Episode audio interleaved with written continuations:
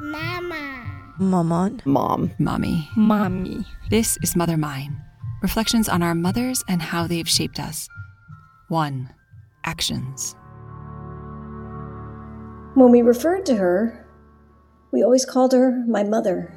Until we moved to California, and everyone used to refer to their mothers as my mom. And it took me a long time to refer to her as my mom. It seemed too casual. She was my mother. She was fierce before the word was popular about mothers, fiercely committed to doing the right thing. Her actions spoke very loudly of her emotions, which were very hidden.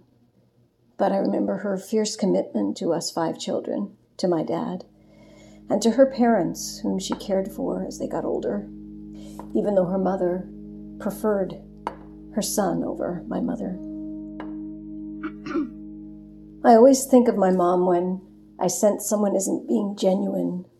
She had a real knack of almost a sixth sense for detecting when someone wasn't being real. And she always had a comment about that, or just a look, usually the look. she had a sarcastic sense of humor, very dry, and this little smirky smile that when she cracked a joke, um, Never heard her belly laugh, actually, and rarely saw her smile or cry. She challenged my realness when I showed emotions because she wasn't allowed to show emotion. She wasn't allowed to show anger. She wasn't allowed to show tears. So when I showed those things as a child, she she made me think I was making them up. I was acting. I saw my mother as a person mostly through her sickness and her death. I saw her struggle to breathe. I saw her struggle, though she couldn't talk, I saw her struggle with being cared for in the most intimate of ways, being changed, being cleaned up in the hospital bed, having her respiratory therapist suction her lungs. She was quite helpless and couldn't talk because she was on a ventilator. When she was in the hospital and I was pregnant with my son, my sister visited her, and my mom, taking a pen in her hand, she wrote shower on the piece of paper and looked at my sister like, You better give Rini a shower for the baby.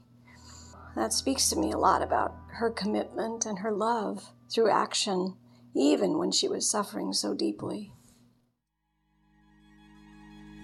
I also saw her struggle as a person with, with anger, holding anger in at all times, except for when she did explode. I saw her wrestle with her mother. I never knew why their relationship was so icy cold, and how warm and wonderful it was with her father, whom she would sew with and talk with and bake with and cook with. I know she wanted me to be committed. She wanted me to be faithful. She wanted me to be strong, just by her example. But we never talked about her dreams for me.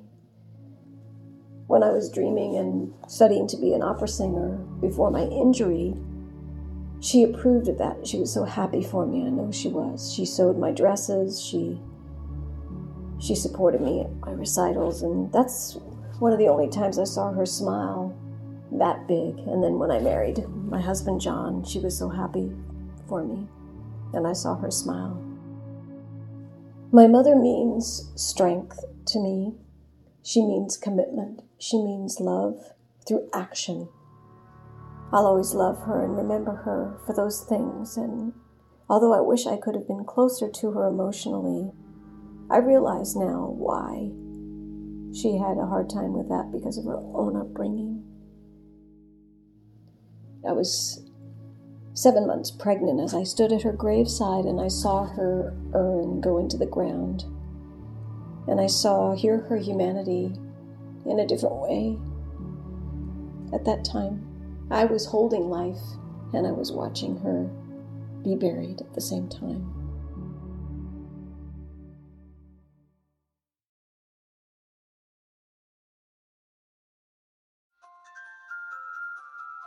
Thank you so much for listening to Mother Mine. I'd like to say a huge thank you to all of our contributors. If you'd like to submit your thoughts about your mother, we'd love to hear from you. Just visit ourmothersourselves.com. That's ourmothersourselves.com and click on Mother Mine for details of how to participate. There will also be a link in the show notes. I'd like to say a huge thank you to each and every one of our Kickstarter backers. Your generous contributions have made Mother Mine possible, and I am so grateful. Mother Mine is created by me, Katie Semro, and produced in conjunction with Our Mothers Ourselves. Buenas noches, mi amor. Duerme bajo el rosal